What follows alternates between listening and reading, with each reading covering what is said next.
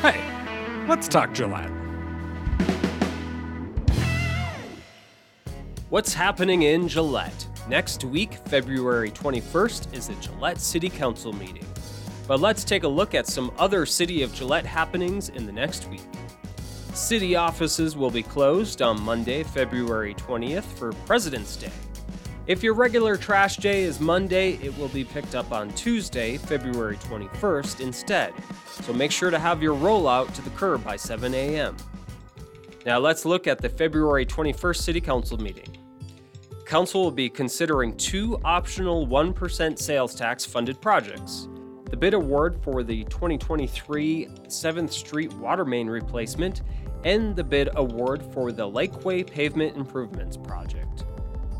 There will be the third and final reading of the district zoning map amendment for the Waltman subdivision. Council is considering returning to two city council meetings a month, and at this meeting will be the third and final reading of the ordinance to set that. If this passes, the council would then meet on the first and third Tuesday of each month. There will be public hearings and council considerations for three separate zoning text amendments in reference to Section 12 Amendment Procedures, Section 6 Carports, and Section 6 referencing fences, walls, and retaining walls.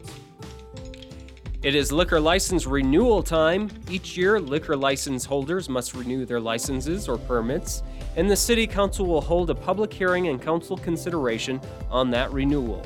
This is usually done all at once for the 31 retail, 10 restaurant, 5 bar and grill, 2 resort, 5 limited club, 1 microbrewery, 1 winery, and 1 special malt beverage permit. Related to the liquor licenses, there is also a public hearing to allow persons under 21 years to enter or remain in a microbrewery or winery licensed building. Big Lost Meadery has to make this request annually in order to allow families to tour his microbrewery and mead manufacturing sites. That's a brief look at the February 21st meeting. You can find the agenda on the city's website, gillettewy.gov, and click on any item link in the agenda to get a deeper explanation of the topic and see any supporting documentation. Sign up to receive meeting notices by going to the same website and clicking on the notification program link in the quick links section at the top of the homepage.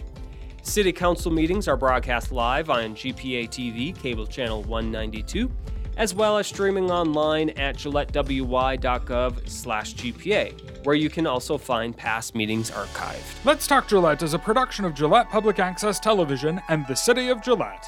For more information on city operations, visit the city's website, gillettewy.gov, or follow the City of Gillette on Facebook or Instagram.